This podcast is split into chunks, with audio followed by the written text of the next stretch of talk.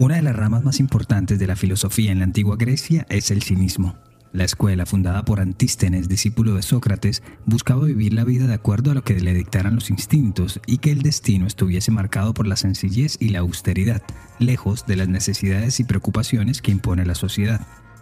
El nombre de cinismo proviene de kinos, la palabra griega para referirse a los perros, ya que según ellos eran los canes los que mejor representaban esa ideología, vive y deja vivir sin planes y que cada nuevo día sea lo que más importe. Pero como todo evoluciona, uno de los cínicos más destacados, Diógenes, le agregó una característica más y fue la de criticar. Criticarlo todo, lo bueno y lo malo, y por ende desobedecer, ya que esas normas de conducta, afirmaba, no deberían existir o no deberían reñirnos.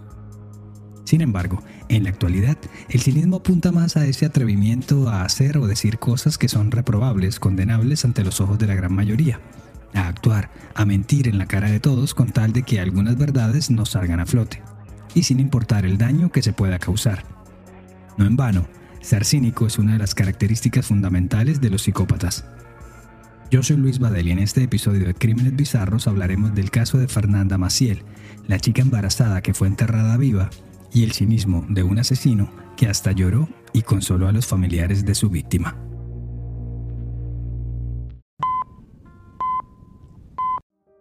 Esta historia nos fue sugerida por Mariana Berenguer a través de un mensaje que nos dejó en Instagram en arroba crímenes bizarros. Así como ella, si quieren proponer un tema o simplemente saludar, arroba crímenes bizarros en Instagram, en Facebook y en TikTok. Y por supuesto, pasen la voz entre sus amistades. A Mariana y a todos los que nos han escrito hasta hoy, muchas gracias. Siempre será bueno saber de ustedes.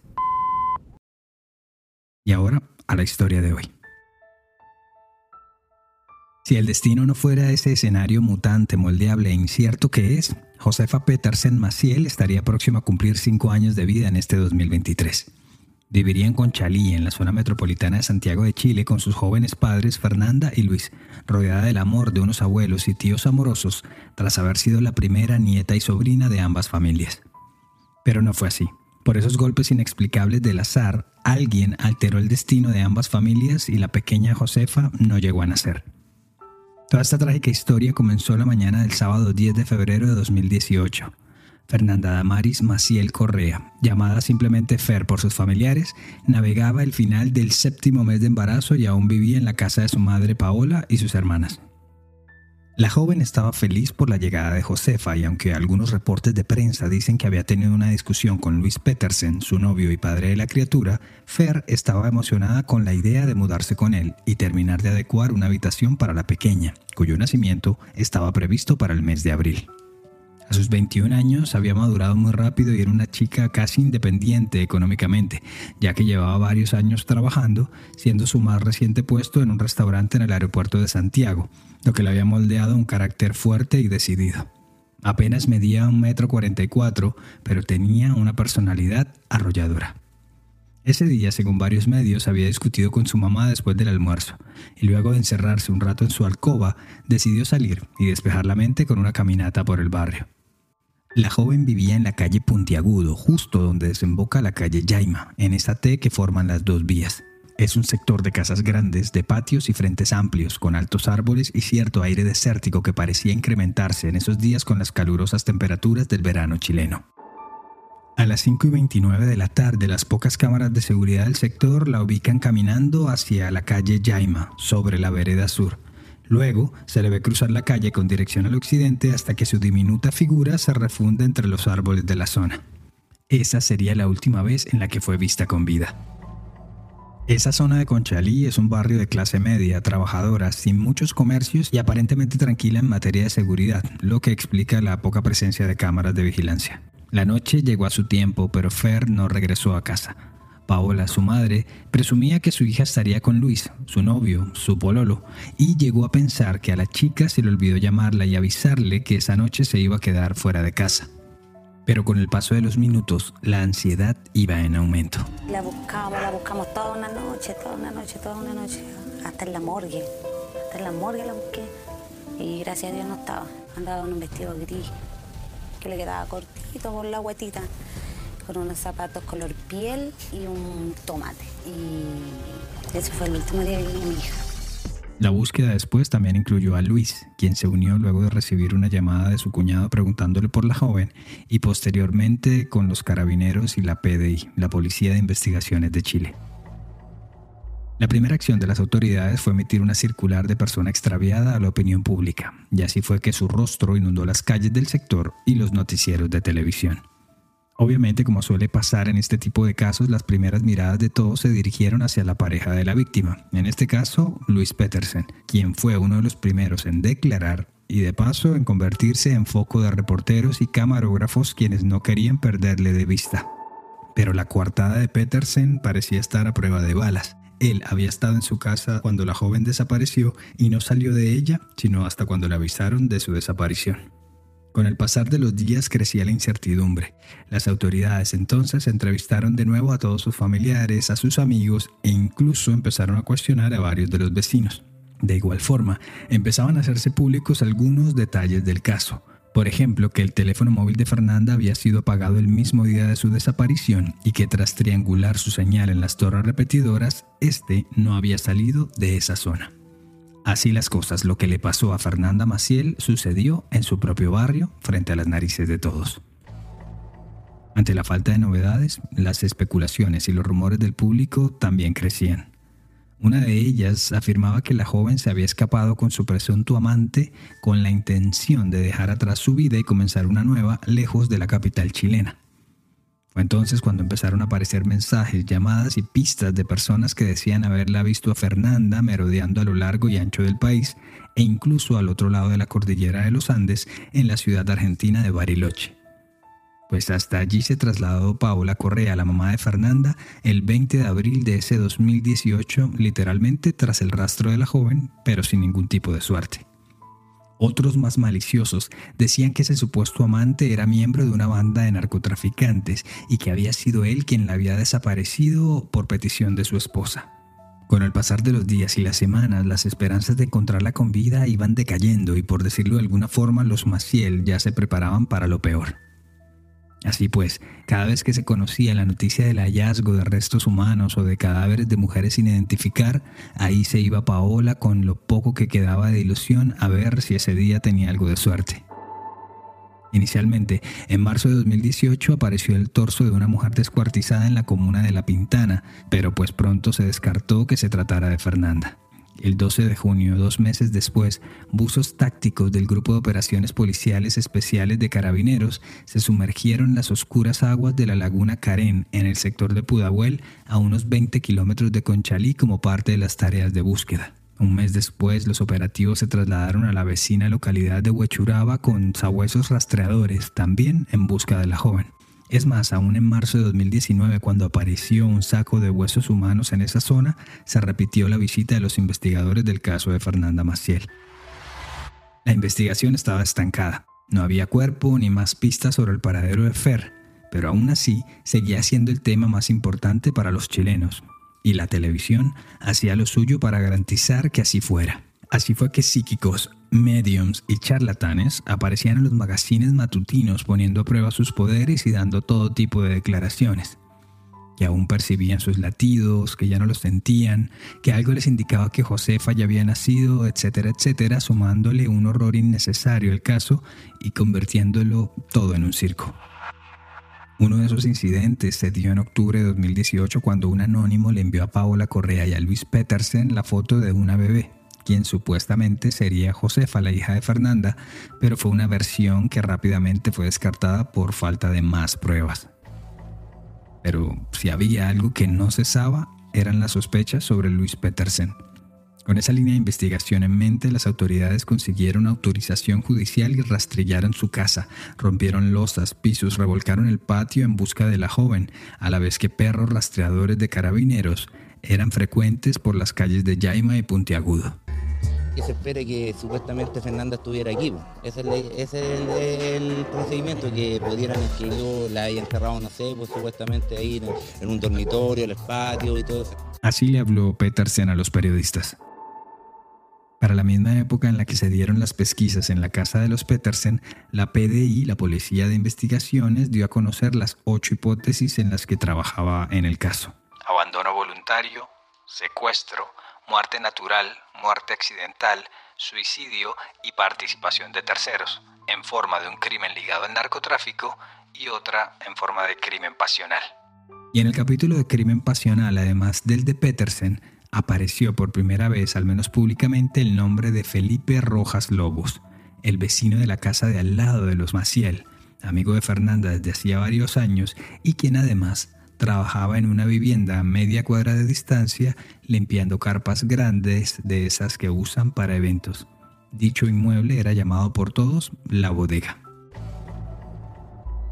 Así pues, tanto la casa de Rojas en la que vivía con sus padres y sus hermanos como la bodega fueron registradas por las autoridades. Es más, en la famosa bodega hubo no menos de cinco excavaciones de parte de las autoridades, pero todas ellas infructuosas. Pero si manejaban el nombre de Rojas era por algo. En medio de la revisión de las cámaras de seguridad del sector, se le vio caminando por el barrio y montando bicicleta más o menos al mismo tiempo de los registros que se tenían de Fernanda. Y el equipo legal de la familia Maciel tenía acceso a esos videos y no paraban de ejercer presión. Estos son los detalles de sus movimientos ese mismo día. A las 5 y 17 de la tarde se le ve a Rojas montando bicicleta en la acera norte de la calle Yaima. Tiene una camiseta negra y una pantaloneta larga hasta las rodillas como esas de basquetbolista. Dos minutos después se le ve de nuevo, esta vez frente a la bodega ubicada al 1635 de la misma calle Yaima. A las 5 y 29 se ve a Fernanda saliendo por la calle Puntiagudo con destino a Yaima, hasta que un minuto después desapareció de las cámaras y coincidencialmente a Rojas también se le perdió el rastro. El único registro posterior fueron dos perros que salieron corriendo del interior de la bodega hacia la calle. Luego de eso, nada raro. A Rojas se le volvió a ver en el video a las 7.31 de la noche, es decir, dos horas después, cuando salió en bicicleta de la bodega. Y antes que irse directamente para su casa que quedaba a media cuadra, dio un par de vueltas por el barrio, por las calles adyacentes y solo hasta las 7.39 ingresó a su residencia. Luego volvió a salir, esta vez a pie, y finalmente regresó a su casa a casi a las 8 de la noche. Tan pronto ocurrieron los hechos, Rojas ni siquiera aparecía en el radar de las autoridades. Incluso, según ha dicho Paola Correa, el vecino se mostraba interesado por la suerte de su amiga. Se subía a la valla que dividía las dos casas por el patio y le preguntaba por detalles del caso. Y varias veces se le vio acompañando a Luis Petersen ante las cámaras de televisión. Es más, su cinismo llegó a tal punto que uno de los momentos más famosos del caso es uno de Petersen llorando desconsolado con un Felipe Rojas abrazándolo y consolándolo, instante que quedó inmortalizado tanto en la prensa como en la televisión. Me molesta es que la situación pues, es tan engorrosa y, él me abraza y sabiendo que nosotros luchamos tanto, va, por lo menos yo luché mucho para llegar a la verdad. Aparecen las cámaras. Y que aparecen las cámaras y después aparece dándome un abrazo. E igual son cosas que a mí me marcaron después. Pues, pero de nuevo, Bajo la máxima de que no hay crimen perfecto, el cerco se empezaba a cerrar. Las autoridades dieron con los mensajes de texto enviados del celular de Fernanda y allí descubrieron que la última persona con la que se había comunicado había sido con Rojas, justamente minutos antes de que la joven saliera de su vivienda. ¿Tenny Smoking te queda? Le preguntó Felipe, aduciendo a la marca de papeles para enrollar cigarrillos caseros, Smoking. Ella le respondió, No, voy para allá, voy con la Simona. Refiriéndose a su mascota, una perrita de la raza Puck. A lo que Rojas le replicó. No venga ahí con la Ramona porque acá los perros se la van a comer. Siendo referencia a los perros grandes que vivían en la bodega y que él, de paso, cuidaba y le daba de comer ante la ausencia del dueño del negocio. Y bueno, evidentemente la joven le prestó atención al consejo de su vecino, ya que dejó al animal en su casa y salió sola a su encuentro, con el resultado que ya sabemos que nunca más se le volvió a ver. Y como si se hubiese dado una señal mágica, las cámaras de televisión de pronto dejaron de seguirlo a Petersen y ahora Rojas era el dueño de todos los reflectores. Por ejemplo, así habló y le respondió a una periodista de Chilevisión que le preguntó por el caso. Mira, tranquila, mira, te voy a explicar por el, motivo por el cual yo no hablo con la prensa. Yo soy empleado público, trabajo en una universidad. Si se llega a saber, mi jefe mayor, que yo estoy como en un caso así, me puedo perder mi trabajo. Y esa misma jornada, ya hastiado de tantas preguntas, les pidió a los periodistas... Yo les pido que respeten mi privacidad, por favor. Esto no es algo fácil para todos nosotros y por favor yo les pido que respeten mi espacio. Cosa esto para mí, para todos es una tragedia, no es un circo.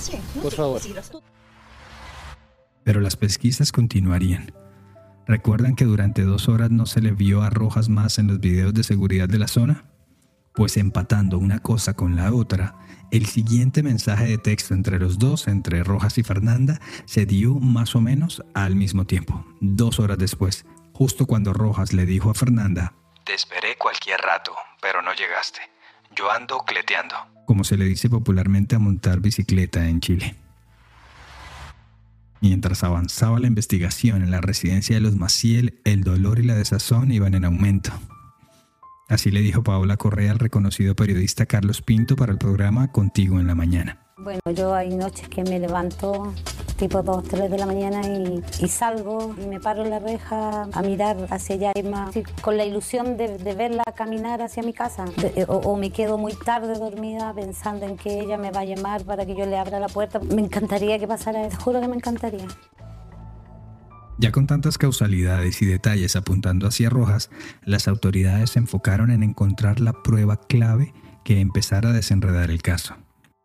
A ver, para muchos ese último mensaje en el que dejaba claro o daba a entender que la chica nunca llegó a su domicilio, sumado a la explicación no pedida de que se había ido a montar bicicleta y paseando justo enfrente de las pocas cámaras de seguridad del sector, no fue más que un intento suyo de construir una coartada comprobable. Y si a eso le sumamos que ya los investigadores y hasta los topos, el grupo de rescatistas voluntarios chilenos, habían inspeccionado la bodega sin éxito, ya que nunca hubo un rastro o prueba o acaso una fragancia perseguida por los perros que haya indicado que Fernanda estuvo en el lugar, pues Rojas tenía bastantes elementos para sentirse un poco seguro. Pero como el crimen perfecto no existe, en este caso de Fernanda Maciel, un detalle mínimo habría de convertirse en el detonante. Con la mira puesta en Rojas, los investigadores decidieron volver a revisar las cámaras de seguridad pero esta vez enfocándose en los días posteriores a la desaparición de Fernanda, y es allí donde lo encontraron de nuevo en su bicicleta paseándose por el barrio. Pero a diferencia de los otros registros, en estas nuevas grabaciones daba la sensación que Rojas miraba directamente hacia las cámaras, como intentando adivinar o calcular qué tanto entraba y qué no en la imagen. Pero no fue solo eso, en varios puntos se le puede ver yendo y viniendo desde la bodega hacia una ferretería cercana, trasladando lo que parece ser sacos de material sobre el manubrio de su bicicleta. Después se comprobaría que uno de esos sacos era de cemento y el otro de cal. Si bien es cierto que su trabajo era lavar las carpas y cuidar a los perros en ese inmueble, cuando alguien le preguntó que para qué eran esos materiales de construcción, él dijo que era para resanar unos huecos, una pared que había en el patio. Ya con esa información, con ese hallazgo, fue que el 24 de junio de 2019 se acercó al 1635 de la Casa Yaima personal de la sección de encargo de personas desaparecidas de carabineros para realizar un operativo relámpago. Pero esa vez, en vez de fijarse en la parte de tierra y arena que había en el patio, se enfocaron en las partes cubiertas de concreto, de cemento, y pasó lo que tenía que pasar lo que la familia venía señalando desde hace meses. Los restos fueron encontrados en un extremo de la, de la vivienda, en el patio posterior, es un patio con una superficie amplia, eh, la cual en el, en el interior mantiene bastantes cantidades de metros de lona. Dijo el teniente coronel Alex Chaván, jefe de departamento de los carabineros, en conferencia de prensa. Obviamente, tanto ruido a la casa de al lado hizo que los Maciel salieran a la calle y se encontraran con todo el operativo. La fiscal asignada al caso, Macarena Cañas, confirmó la triste noticia. La fiscalía tiene certeza de que es el cuerpo de Fernanda Maciel porque ella presentaba tatuajes en su cuerpo, tatuajes que han sido reconocidos eh, de forma muy triste naturalmente por parte de su familia. La funcionaria judicial también dijo que el cuerpo había sido encontrado a los pies de una pared del patio, en un foso cavado con unos 70 centímetros de profundidad, no muy grande, en el que Rojas acostó de lado y en posición fetal el cuerpo pequeño de Fernanda Maciel. Ya la suerte estaba echada y esa misma madrugada, 500 noches después de la desaparición de Fernanda Maciel, Felipe Rojas Lobos, de 26 años, fue detenido por las autoridades. Además de la noticia, la fiscalía también compartió entonces un video inédito, otra cámara de seguridad, que muestra que Fernanda sí entró a la bodega y nunca más volvió a salir. Esta fue la reacción de Valentina Maciel, la hermana mayor de Fernanda, ante la detención de Rojas. Felipe Rojas violó a mi hermana, la amarró, la enterró viva, porque eso es lo que hizo, la enterró viva. Lo único que pido ahora es justicia, que en este país de una vez por todas se haga justicia, que las mujeres dejemos de ser víctimas de violación, de maltrato. Y acá lo que dijo Paola Correa al recordar la interacción que tuvo con Rojas el mismo día en que desapareció Fernanda. Él se subió a la pandereta y me preguntó por la Fernanda. Y me pregunta por la Fernanda y yo le digo, no, salió, no sé dónde fue, después de haberle hecho todo lo que le hizo. Ante tal cantidad de pruebas, no hubo mucho más que Rojas pudiera hacer por su defensa. Eso sí, faltaba conocer su versión, la reconstrucción de los hechos, además de lo que pudiera arrojar la autopsia de Fernanda. Acá hay que agregar que tanto a Rojas como a su exnovia, una mujer cuya identidad nunca fue revelada, fueron entrevistados en el curso de la investigación al menos en cinco oportunidades, y las versiones de ambos parecían estar alineadas ya que nunca ocasionaron una acción judicial. Sin embargo, tras el hallazgo, la expareja del detenido simplemente no pudo más y contó la increíble versión de lo que Rojas le dijo que había pasado esa noche. Se puso a llorar. Ayer me dijo que Fernanda se había resbalado, se había pegado en la punta, no sé si en una silla o en una mesa. Luego empezó a convulsionar y cuando trató de levantarla se orinó y se fue. Dijo que estaba, me dijo que estaba muy volado y que había tomado muy malas decisiones. Dijo la mujer. Y si se preguntan por qué estaba volado o a qué se refería, bueno, supuestamente esa noche se iba a encontrar con Fernanda para fumar marihuana y fue por eso que le había mandado el famoso mensaje de Tenny Smoking. Y después afirmó que fumaron tanto, tanto, que ahí fue cuando ella perdió su estabilidad, se cayó de espaldas y él en medio de su traba, de su viaje psicodélico, se asustó y tomó malas decisiones, tales como envolverla en las lonas y telas que lavaba, cavar un hoyo de 70 centímetros de profundidad y luego depositarla allí. Pero si su reacción y sus malas decisiones fueron por cuenta del efecto de la marihuana, ¿cómo podría explicar que al día siguiente fue a la ferretería, compró un cemento, lo preparó y luego procedió a sellar el agujero cavado la noche anterior, haciéndolo quedar de tal forma que despistó a todo el mundo? Así que antes que decisiones tomadas bajo el influjo de las drogas, parecía más bien un listado de cosas pensadas y premeditadas. Pero eso no fue todo. La autopsia determinó la causa de la muerte de la joven como estrangulamiento y detalló que Fernanda estaba sin ropa, su cuerpo momificado seguramente por el efecto de la cal y abro comillas, con su hija ya asomada en la zona pélvica. Además de tener las manos y las piernas amarradas por la espalda. En una audiencia llevada a cabo en el Juzgado Segundo de Garantías de Santiago, se le formularon a Rojas los delitos de homicidio calificado, inhumación ilegal y aborto. La forense presente en la diligencia, Vivian Bustos, dijo, para el horror de los presentes, que seguramente Fer sufrió una muerte violenta de tipo homicida. En una de esas diligencias, Luis Petersen, el novio de Fernanda y padre de Josefa, no se pudo contener al ver en el estrado a Felipe Rojas.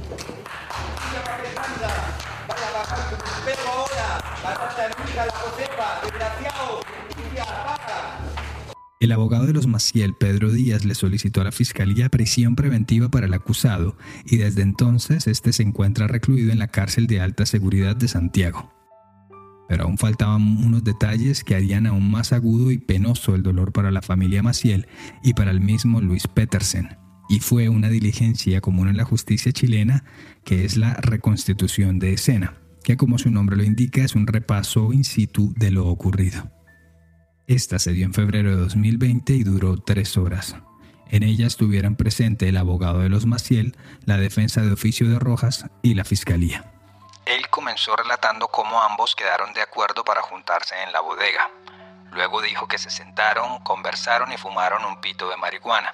Dijo un reportaje del 20 de diciembre del diario La Tercera, basado en las notas de la diligencia del abogado Díaz. El artículo agrega que cuando terminaron de fumar y Maciel se quiso ir, él la agarró del cuello provocando su desmayo. Y tras eso, Rojas dijo que la arrastró hacia el interior de la bodega. Luego llegaría la acción propia de un monstruo. Confesó que la acostó entre sacos, le subió el vestido y le desgarró la ropa interior para luego proceder a violarla. Mientras lo hacía, Rojas dijo que Fernanda estaba inconsciente. Minutos después, la arrojó a la fosa. Eh, efectivamente eh, se declaró, no que se haya declarado culpable, sino que hizo un relato de lo hecho, por lo tanto, por lo tanto hizo una confesión. Eh, tenemos antecedentes que las amarras que se generan fueron antes de que antes que estando viva, por lo tanto amarra de sujeción y en definitiva la enterró viva.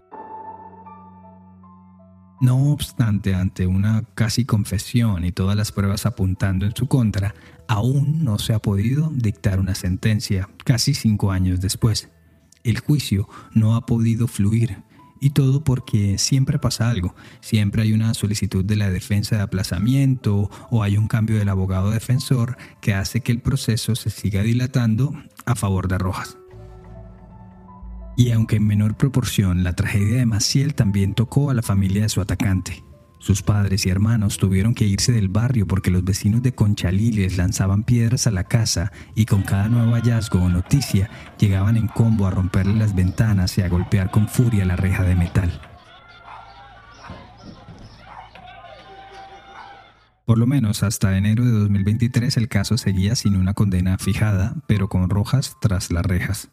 Su defensa trató infructuosamente de solicitar prisión domiciliaria, pero la justicia desestimó el pedido.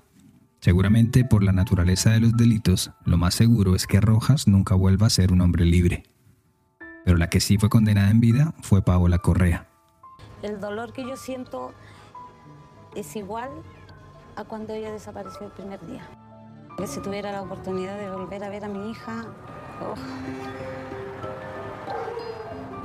yo creo que lo único que podría hacer sería abrazarla. Porque como ya hemos visto en otros casos, ese dolor de madre puede llegar a ser tan eterno y tan profundo como el mismo amor que las unió y las unirá por siempre. Es ese lazo invisible que las mantiene conectadas más allá de la vida, y no solo madre e hija, sino también con su nieta, porque aunque Josefa no salió directamente de su vientre, de una forma mística, sí que lo hizo. Sin Paola no hubiese sido posible Fernanda o Josefa. Ese era su destino. Ella debería estar contenta criando a su bebé y nosotros disfrutando de ellas dos. Pero él cambió el destino y él tiene que pagar por lo que hizo.